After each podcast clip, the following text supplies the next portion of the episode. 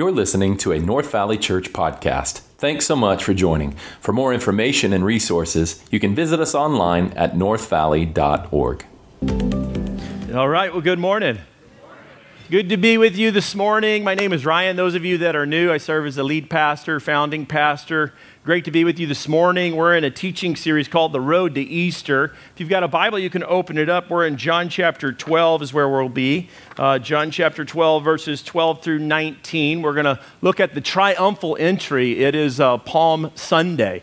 And so, uh, church history has been celebrating the entry of Jesus Christ into Jerusalem uh, for centuries. And so, we're excited this morning. It is to be turning on to that very same section and it is in our church calendar uh, that Sunday as well. So, um, uh, before we get going, a couple of announcements. Uh, baptisms, we've got a number of young people being baptized. So excited about that. Those of you, uh, families that are represented, are going to be baptized. Great job discipling your students, or your kids, uh, student ministry workers, teachers. Great job. Uh, thank you for instructing so many young people to go public with their faith in Jesus Christ.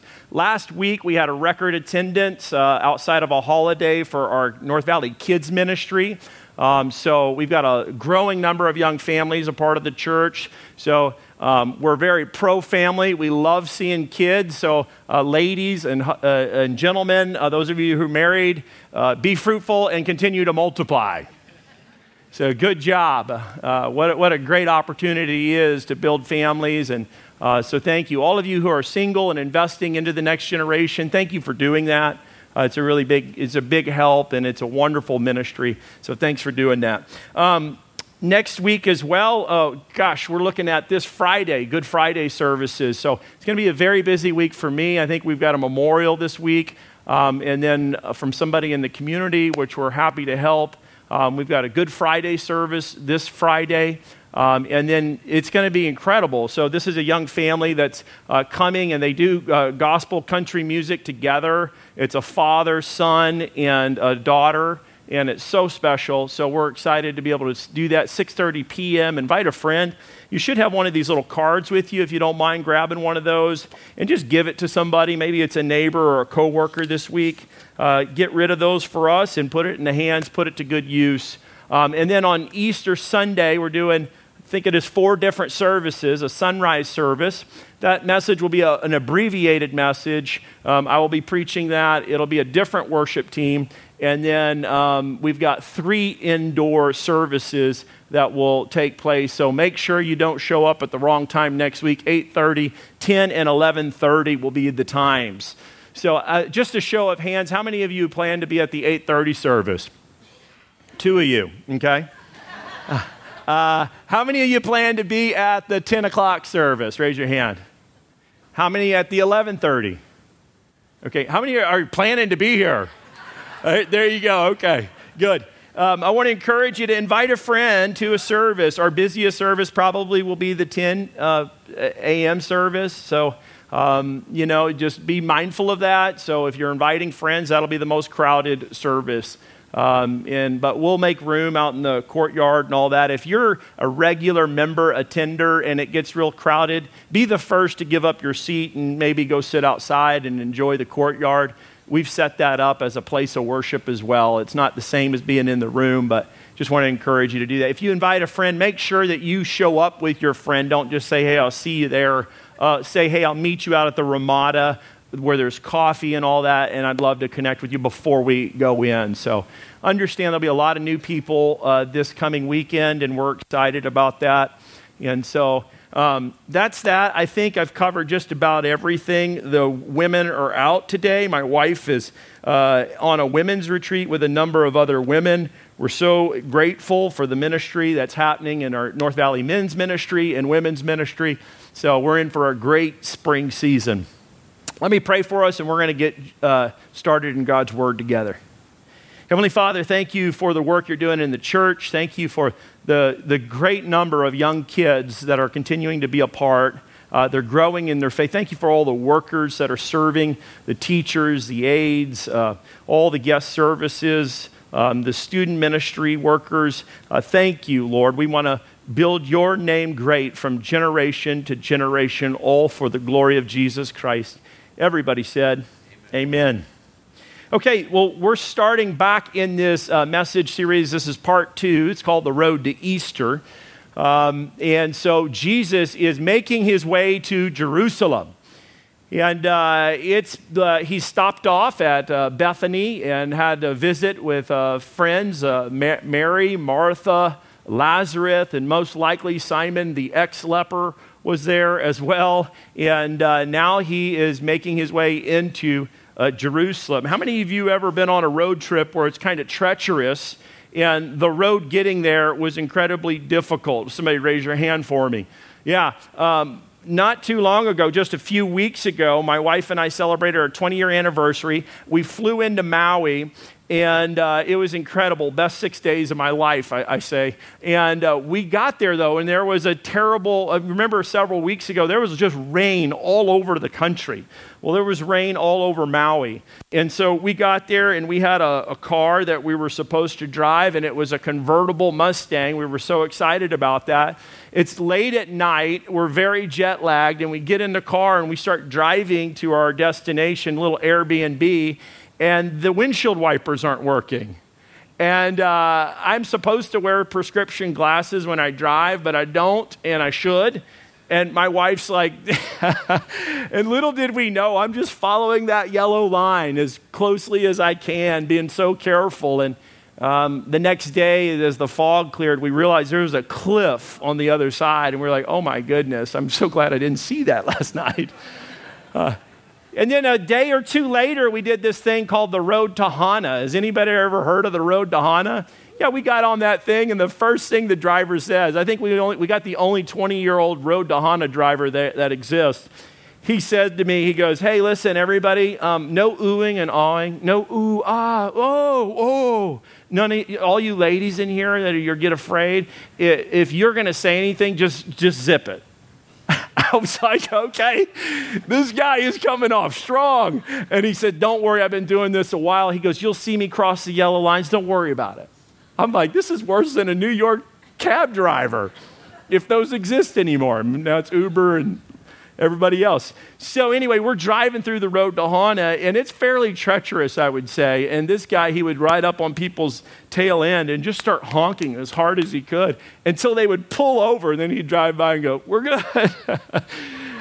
and this was the road to Hana. It was very treacherous in some regard. I thought it was a lot of fun. Um, great experience. Uh, but this morning, we're looking at the road to Easter. We're looking at Jesus Christ in his triumphal entry.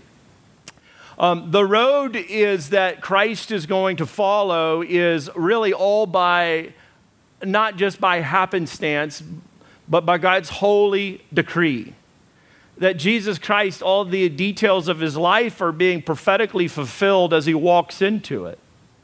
I mean, everything's happening according to Scripture. Thousands of years before this event takes place, the triumphal entry, it was already prophesied by the prophet Zechariah that Jesus would, this Messiah would come in riding on a donkey.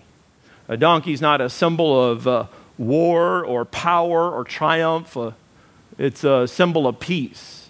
And so we're picking up in the scripture I've outlined the text for us, verse 12 through 13. It's just the beginning, it's the coming of King Jesus.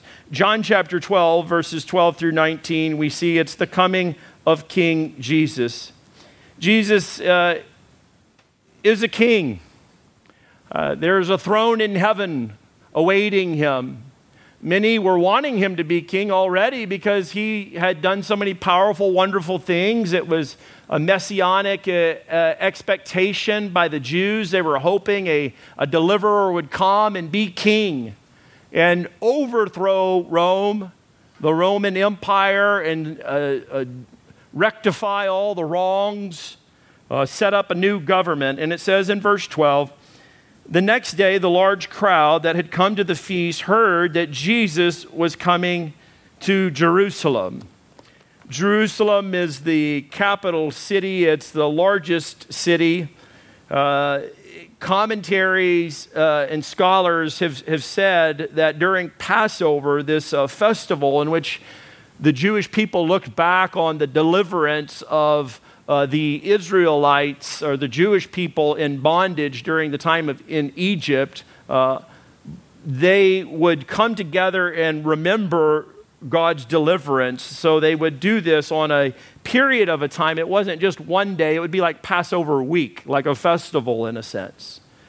Uh, these large crowds, I want to help you clarify a couple of things about the text. The large crowds, uh, some commentators and scholars would say that during Passover, some 250,000 lambs would be slaughtered on Passover. That's a lot, that's a quarter of a million. If each lamb was used to sacrifice for a family of 10, that would mean that there's perhaps 2.5 million people gathered in Jerusalem. Uh, when they, the scripture saying large crowds, these are very, very large crowds, unruly, uh, unprecedented amount of people uh, that would be pouring in from all over uh, on these festivals, and especially with Jesus, because of his reputation, all that he had been doing. Um, the next day, it says in verse 12, I believe that is Sunday.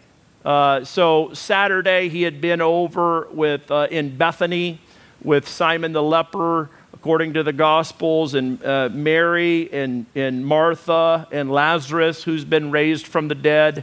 And so it says the next day, this would be Sunday. And in church history, if you look on your calendars, it says Palm Sunday.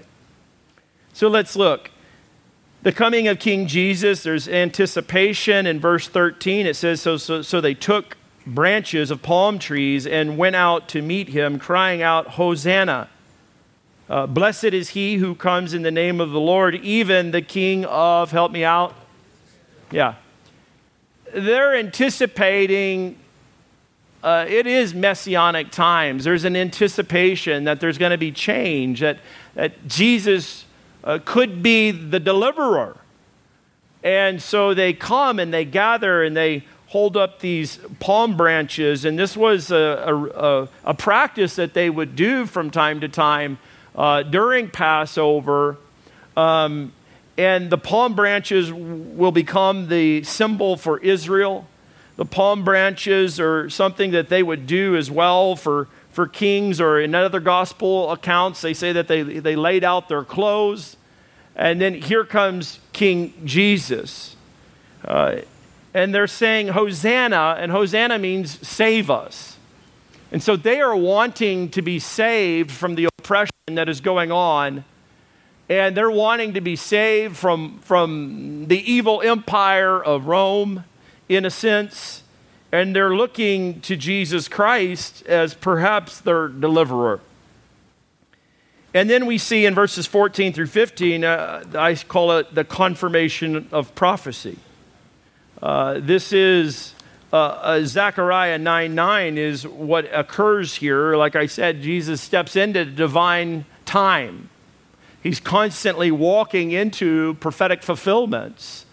Um, it says that, and Jesus found a young donkey and he sat on it, just as it is written. Uh, John the uh, apostle wrote that down just as it is, help me out, written. Uh, what is written? What was written was Zechariah 9 9, that uh, the Messiah would come in riding on a donkey.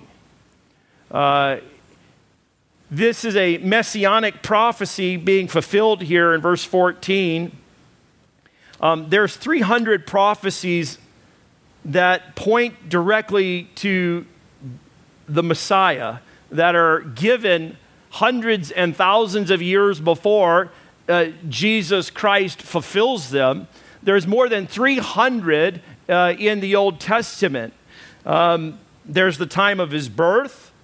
Uh, there's the fact that he would be born in Bethlehem, according to Micah 5, that he would be born of a virgin, that he would be betrayed for 30 pieces of silver, that he would be mocked. All of this is prophecy.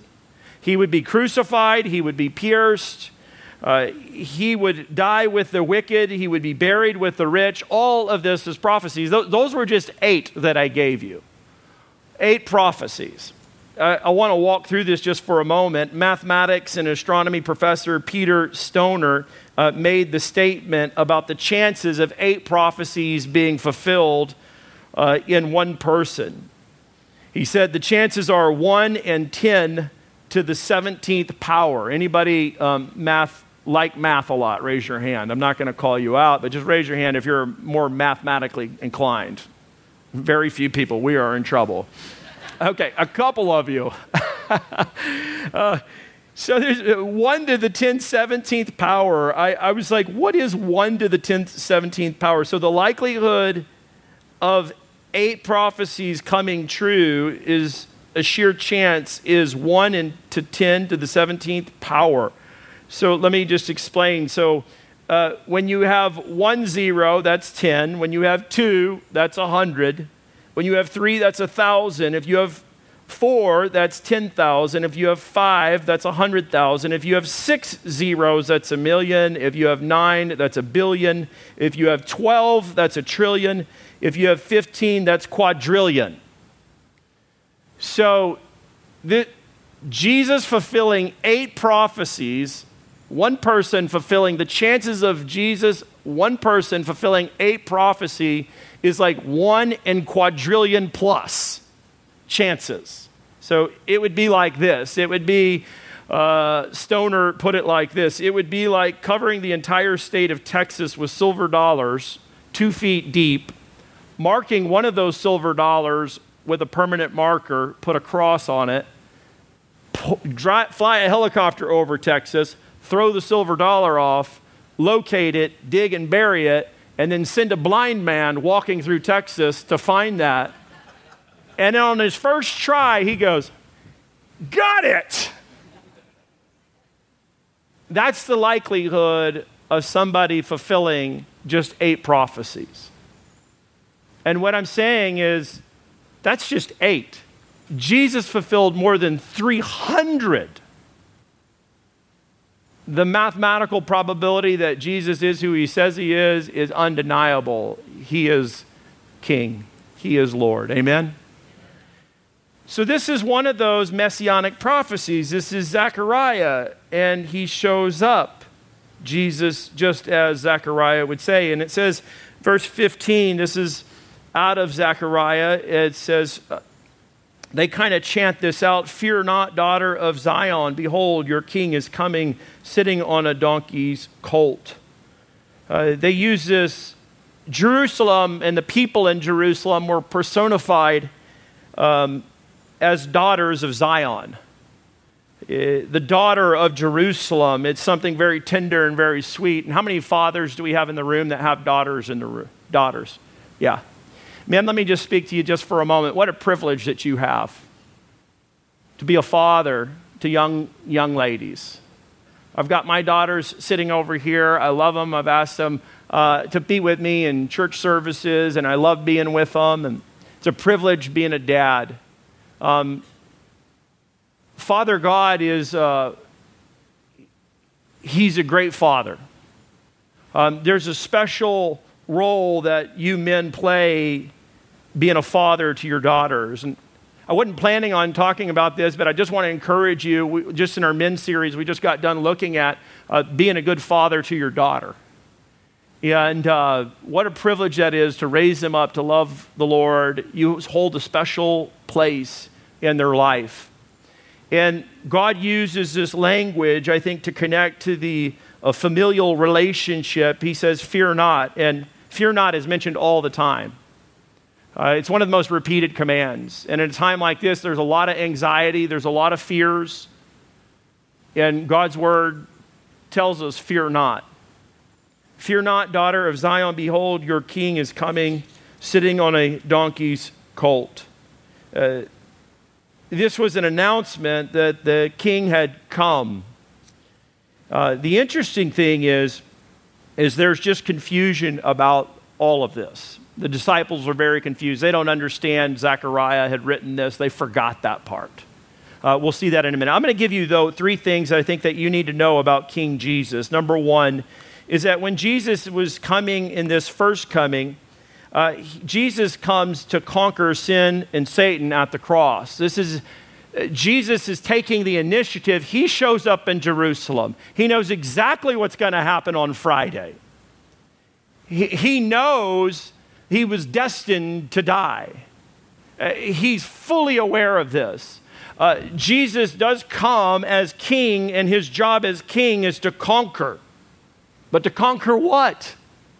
To conquer sin and Satan at the cross. The Bible says this is that he canceled the record of the charges against us and took it away by nailing it to the cross. Jesus takes away our sins. He nails it to the cross. At the cross, you and I have um, the cancellation of the penalty of sin, that you and I do not have to uh, suffer uh, in agony and loss uh, and separation from a life with God. Our sins can be forgiven. The penalty for sin is death. You don't get death. As a believer in Jesus Christ, you get life. You get life everlasting. Uh, at the cross, he canceled the record of the charges against us, took it away by nailing it to the cross. In verse 15, in this way, he disarmed the spiritual rulers and authorities. Jesus also broke the power of sin. As a believer in Jesus Christ, at the cross, you find a new power that's not your own power. You, you, get a supernatural power in your life to overcome the temptation to sin, that you have the ability to say, No, I'm living free of this. The power of Christ is stronger than the uh, power of Satan. He says that he disarmed the spiritual rulers and authorities, he shamed them publicly, his victory over them on the cross. So Jesus did come as a king in his first coming at the cross to conquer, but he came to conquer sin and Satan. Amen? That is the good news with the cross, and we'll look at that more clearly on Good Friday. Number two, Jesus did come, and he came to offer peace. The peace that he wanted wasn't uh, the Pax Roma peace, the peace of Rome. It wasn't a political peace, uh, the absence of uh, uh, uh tyr- tyranny. It wasn't the absence of an evil dictator. It wasn't the absence of Caesar. But the peace that Jesus came to give is actually peace in the midst of the problems but it was a peace that was connected to the cross. That's the peace that Jesus came to give. Jesus willingly shows up in Jerusalem. He knows exactly what's going to happen, that he's going to the place to die. That's where he's going. And so the peace that he would offer would be through the, per, through the work of the cross. Romans 5:1, the apostle Paul says this later, therefore since we've been justified by faith, we have peace with God through our Lord Jesus. Help me out. Yeah. How do you get peace with God? It's through the cross. That cross is your bridge. Uh, from question and doubt of anxiety, what's next? How's this all going to work? To thank you, God, I have peace with you through Jesus Christ. And God the Father looks at you, loves you because of the work of Jesus Christ. You have peace with God through, not you, not through your good works, but through Jesus Christ. So Jesus did come to offer peace. Number three, Jesus will come back, and he will come back to make war. This is his second coming. There is a day and time, and this is what they wanted him to do in his first coming. They wanted Jesus to ride into Jerusalem and say, Rally the troops. We're going to have a war. And then rally all the zealots, that's who would come first, all the zealots, and say, let's go take the palace. Let's go overthrow Caesar. Let's take back our land. You're the king, we'll follow you. Let's make war.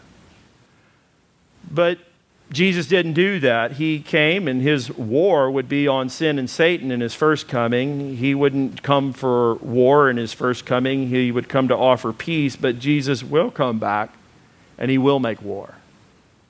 He will make war. I believe this would be after the time of the tribulation in the future, what will happen one day is that Jesus will come back and he will wage war on all evil. And this is where we get in that uh, old song, Oh, when the saints, oh, when the saints go marching in, I want to be a part of that number. Hallelujah, right?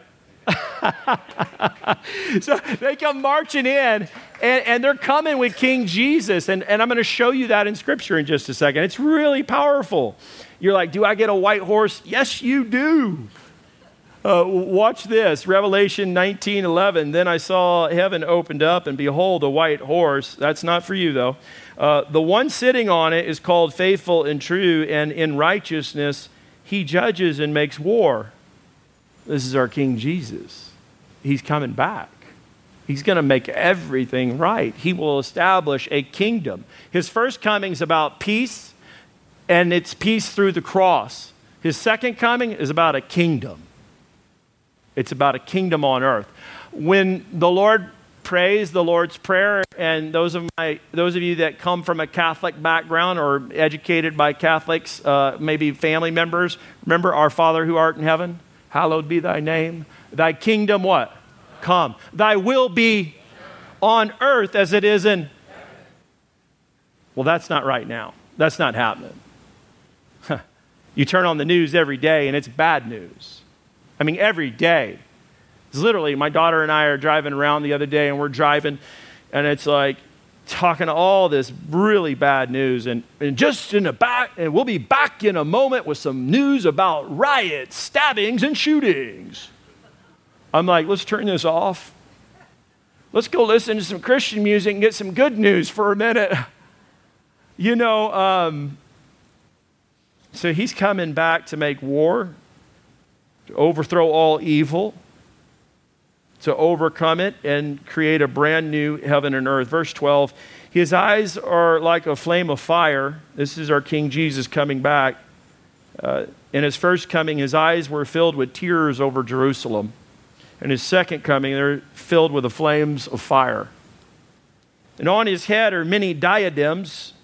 Well, in his first coming, he wore a crown of thorns. Now he's got a, a king's crown. And his name was written that no one knows but himself. Verse 13, he is clothed in a robe dipped in blood. Well, in his first coming, he did wear a robe that was borrowed. It was spattered with his own blood at the cross. And it says, and the name by which he is called the Word of God, and the armies of heaven, oh, when the saints, watch this, and the armies of heaven arrayed in fine linen and white and pure, were following him on white horses. This is the first time I read this this week. I'm like, wait a second, the armies from heaven are coming down? And they, we all get horses? that would be amazing. Verse 15 From his mouth comes a sharp sword in which to strike down the nations, and he will rule them with a rod of iron. He will tread the winepress of the fury of the wrath of God. This is not a Jesus, perhaps, that you're familiar with. But he will pour out the wrath of God, Almighty, is what it says, upon all evil, upon all wrongdoing. Verse 16, and on his robe and on his thigh he has the name written King of Kings, help me out, and Lord of, he's the Lord of Lords. He's the King of Kings and he's the Lord of Lords.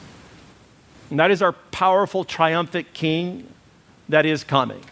The King is coming. He is coming back. Um, they were wanting that in his first coming. They thought that was going to happen in Palm Sunday, the triumphal entry was the inauguration. Like, let's roll. Let's do this. They're chanting, Save us! Save us! And they're thinking, let's wage war. But by Friday, they'll be yelling, Crucify him! Crucify him! Three things you needed to know about King Jesus. I said number one, Jesus conquers sin and Satan at the cross. Number two, Jesus came to offer peace in his first coming. In his number three, Jesus will come back and make war.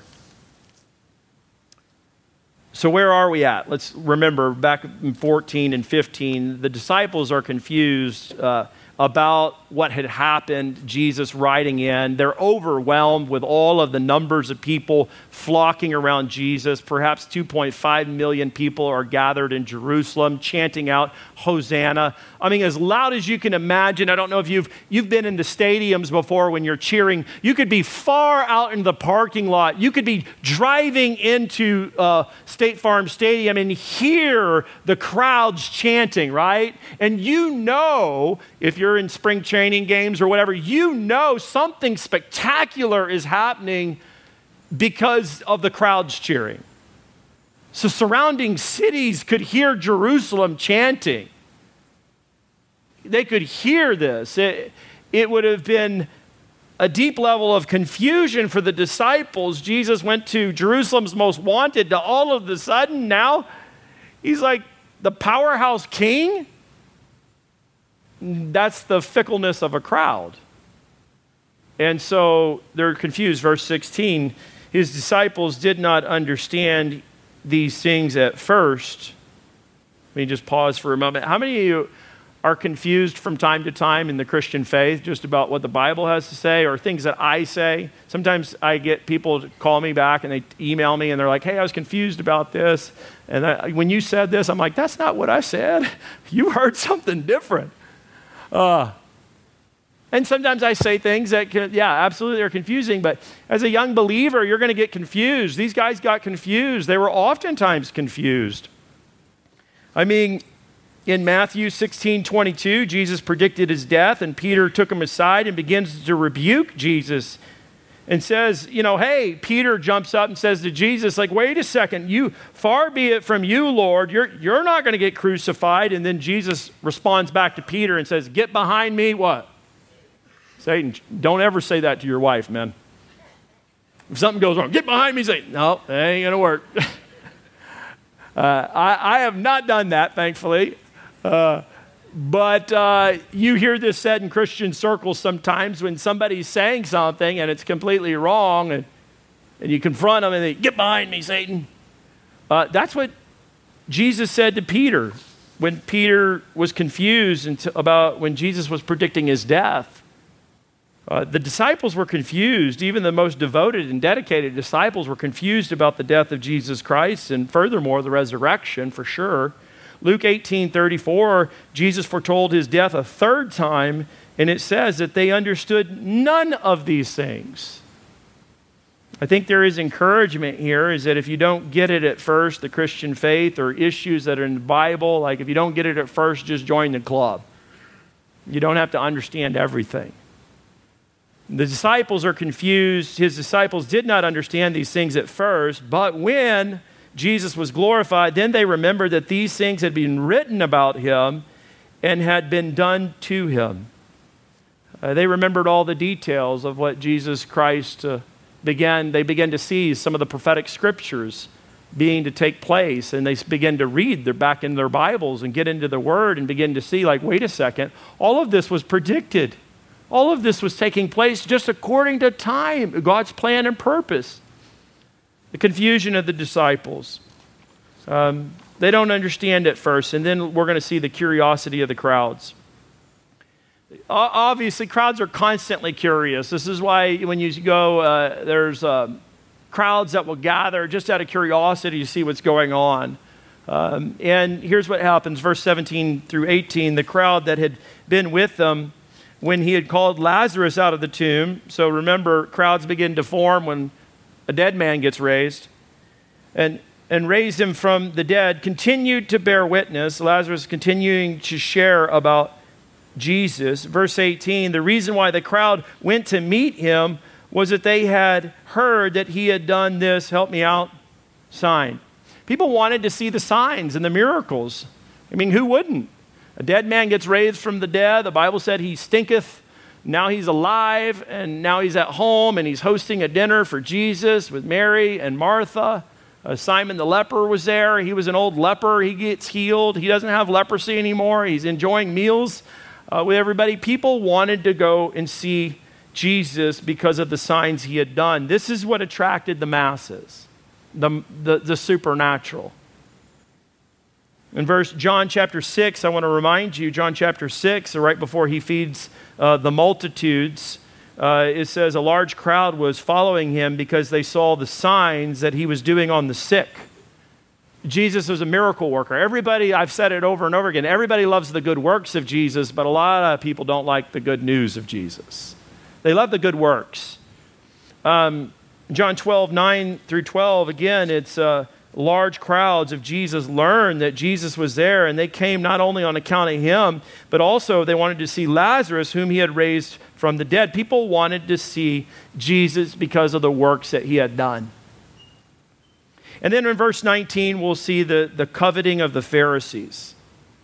These are the Pharisees, these are the religious leaders. They have a very strong sense of Scripture, but they've missed the Savior. What a sadness. So many Christians are like this today. They love the Bible so much, but they love the Bible, I would say, more than they love the Savior, Jesus. Uh, we don't worship the Bible, ladies and gentlemen. We worship Jesus. Amen? And if you worship the Bible, you know what that will make you? A Pharisee. That'll make you a legalistic Pharisee. And that's what happened to these individuals. They worshiped the rules. They didn't worship the Redeemer. Uh, so the Pharisees said to one another, You see that you are gaining nothing. Look, the whole world has gone after him. They're probably talking at uh, very high levels of decibel levels, trying to overcome the crowd noise, uh, probably behind shut doors. Look, the whole world's after him. Uh, John 4 1 tells us that the Pharisees had heard that Jesus was making and baptizing more disciples than the Apostle John, and they were very concerned over his power from a very, very, very beginning of Jesus' ministry. Jesus was initially and continually and consistently a threat uh, to the religious establishment of his day. Uh, in John chapter 11, verse 46 through 48, it tells us that the chief priests and the Pharisees gathered the council and said, What are we to do? For this man performs many signs. If we're to let him go like, uh, like this, everyone will believe in him, and the Romans will come and take away both our place and our nation. Uh, that was in John chapter 11. What was the problem? Their problem was is that they coveted power. Um, they idolized it. Coveting is wanting something that's not yours. They wanted power they did not have, they wanted control they did not have. They were looking and willing to do anything to take up that power, ready to kill for that power. And that's exactly what they will do. There's a real evil that had entered into um, uh, the work against Jesus. Um, I want to speak to you just for a moment about some of the evil I see in the world. 2023, the Covenant School shooting. I'm sure all of you saw that on the news or you heard it on the radio this week. On March 27, 2023, there was a mass shooting occurred at the Covenant School, uh, a private Presbyterian church um, in Green Hills neighborhood of Nashville, Tennessee.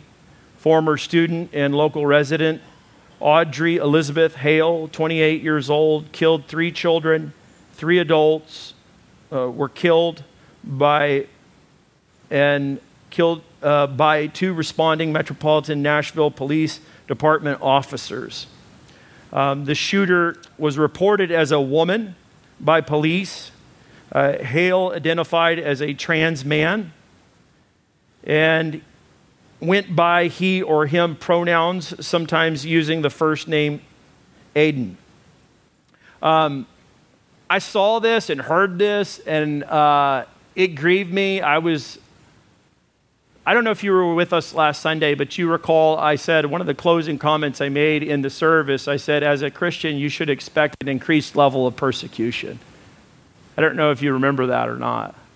But I said, uh, you should expect an increased level of persecution. And I, and I quoted one of the, uh, the recent events that occurred in our state where uh, Arizona Christian University was uh, basically canceled contracts by a local school district based on the reality that these schools are producing biblically minded student teachers, and that's a big problem according to the school district. So they were canceling contracts. It's called religious discrimination, absolutely discriminating. And that's a form of persecution that I think Christians uh, will face and uh, are facing. If you're a business leader, an owner, if you're in, in ministry, a church leader, you should be prepared for an onslaught of continual persecution. Um, physical persecution like this, this was also something like this happened in Oregon, where a, uh, a young person walked in and started saying, If you're a Christian, stand up, and then went into a school and they'd say, I'm a Christian, and they'd stand up and they'd just shoot them and kill them. Um, I see this, and this is evil.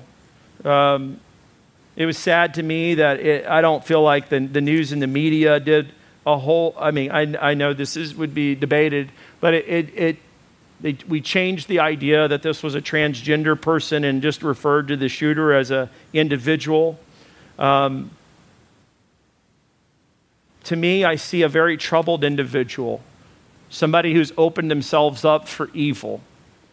And um, this can do this and so, so bad and hurt, our, hurt so many people.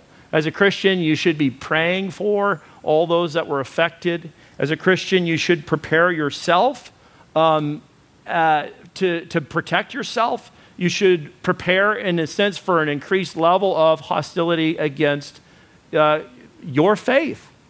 Um, I called our security team and I said uh, on uh, earlier this week, I said I, I, would encourage you to increase the security.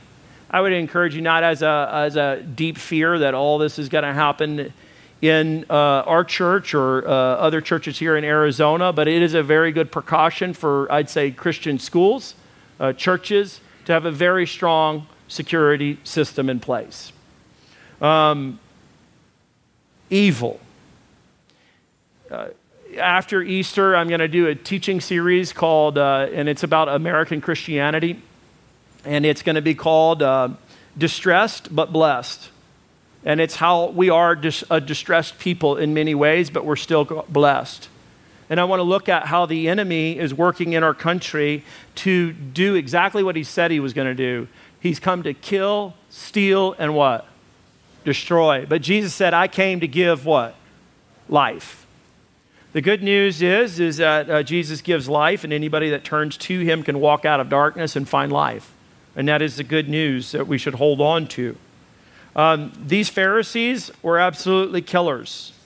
Uh, they're absolutely persecuting Jesus. Um, there is nothing new under the sun. There will be a constant uh, persecution, uh, continual. And the Bible says, prophecy says, that there will be, in the last days, there will be an increased level of persecution against believers, and there will be a callousness of heart against these kinds of events and acts and a callousness towards God and Christianity. And some of the media was coming out and saying stuff like, Look how good your prayers are doing, Christians. Your prayers are doing nothing.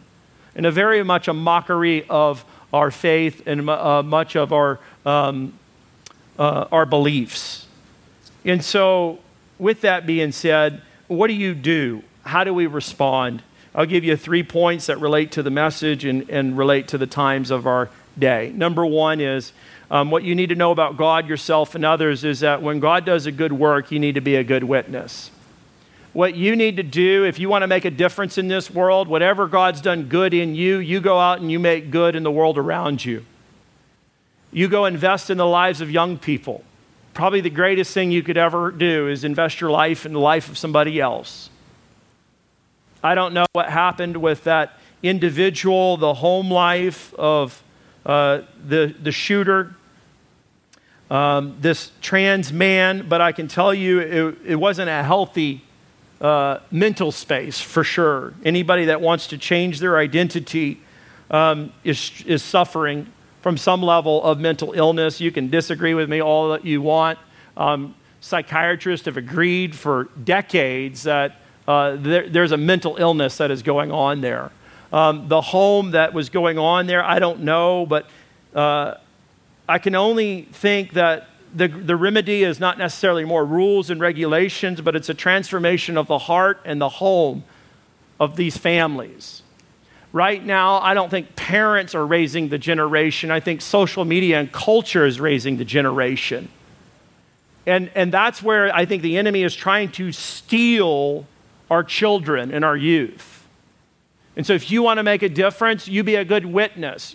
As a husband and a wife, you show your kids what it looks like to love Jesus, live for Jesus, be a good citizen, make a difference, invest your time and your talent, make a difference. Anything good that's happened in your life, you be sure to share that for the name and fame of Jesus.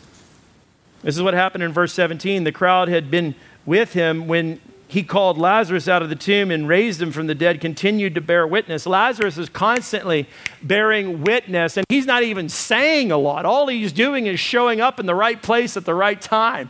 Hey, is that Lazarus? That's the guy who walked around. He's, he's alive. He was dead. And Lazarus That's me.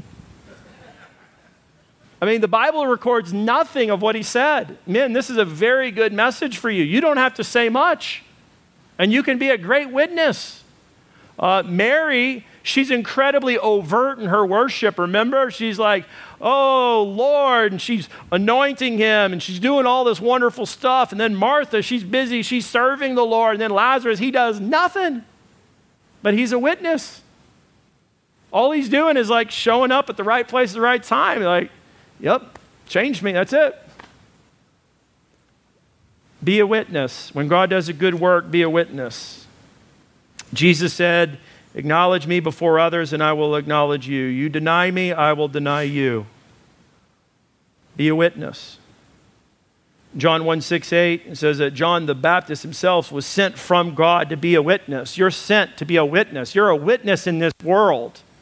You need to make a difference in this world by the life that you live. You want to fix some of these problems we see in our culture, help build up the local family, help build up marriages help invest into children and youth. That's where we need to spend our time, money, and energy.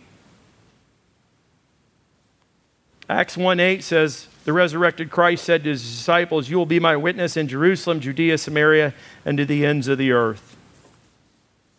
Number two, what you need to know about God, yourself, and others is most people want a sign, some will want a Savior the crowd, it says in verse 18, the reason why the crowd went to meet him was that they heard that he had done a sign. So, most people want these signs, very few people want the Savior. Just deal with that, realize that. A lot of people will reject Jesus Christ as Messiah. A lot of people will reject Jesus as their Lord and Savior.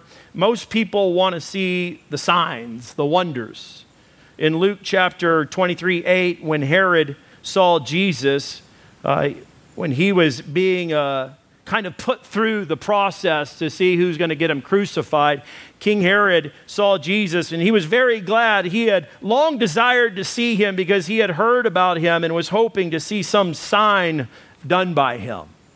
Like, Jesus, do a trick for us. Show us what you can do. I've heard all about you. But as a believer in Jesus Christ, you don't need to just be waiting on the signs or you encourage people. Don't just wait on the sign. What you need more than anything is not the signs, you need the Savior. Here's what Psalm 16:5 says, and I love this paraphrase in the Good News translation You, Lord, all I have, and you give me all I need. My future is in your hands. Amen? Let's read that together. You, Lord, are all I have and you give me all I need. My future is in your hands. That's the heart of a heart that's filled up with God and says, God, you're all I need. So that means anything can be taken from you and you, He's still all you need. Um, we need the Savior, we don't need just the sign. Number three, some people are motivated by fear, most are motivated by love. I think this is a leadership lesson. The Pharisees are tried fear tactics. It says, So the Pharisees said to one another, You see that you are gaining nothing. Look, the whole world's gone after him. They are so afraid. They're so afraid. Now, the whole world's really not going after Jesus. You know that, and I know that. This is hyperbole. This is exaggeration. This is panic talking. Yeah, fear starts doing the talking, everything gets exaggerated. But there is something powerful about this. Notice I, I, pointed out some people are motivated by fear. How many of you in parenting, be honest with me, you, you try to motivate out of fear? If you don't do this, right? And, and then the other parent usually says, hey, that, like, that might work for today, but we need to teach them like the why and, you know, go further. Um, fear-based training, uh, fear-based tactics, uh, there can get quick results, but it doesn't usually last. Jesus said this A new commandment I give to you love one another just as I have loved you. You are also to love one another. By this, all people will know that you're my disciples if you love, if you have love for one another. Um, love changes the world. Napoleon Bonaparte, um, 1769 to 1821, is considered many one of the uh, greatest military commanders in history. Um, before I show you the quote, I'll read to you a little bit more about this. Uh, he started as a second lieutenant in, in, a French regiment. He rose to prominence during the French Revolution as a general of the revolutionary government against the royalist forces. His empire would extend all throughout Europe with some 70 million subjects. He reflects about one of his accomplishments, and he said this Look at this quote Alexander the Great, Caesar Augustus, Charlemagne, and I have founded empires. But on what did we rest the creations of our genius? Upon force. Jesus Christ founded his empire upon, help me out, love. And at this hour, millions of men would die for him. Let's pray. Heavenly Father, thank you that you loved us and your love transforms the world. We pray, Father, for every person here, um, Lord, that they would learn to receive that love and be changed by that love. Jesus, you are the King. Uh, you have come and you are coming again. We look to you for our hope, for our healing. You're the Redeemer, you're the Restorer. Lord, this world is messed up we pray that we can do a great deal of good in all of our ability and our power in which you've given us. Lord, as you've done the good work in our lives, might we be the good witness and make a difference in this world. You are King Jesus. You are worth serving. We should live for you and love you and seek to make this world a better place for the good of other people and for the glory of God. In Jesus' name, everybody said, Amen. Thanks so much for listening. If you'd like to support North Valley Church by partnering with us through giving, you can do so by visiting us online at northvalley.org. Thanks and have a great day.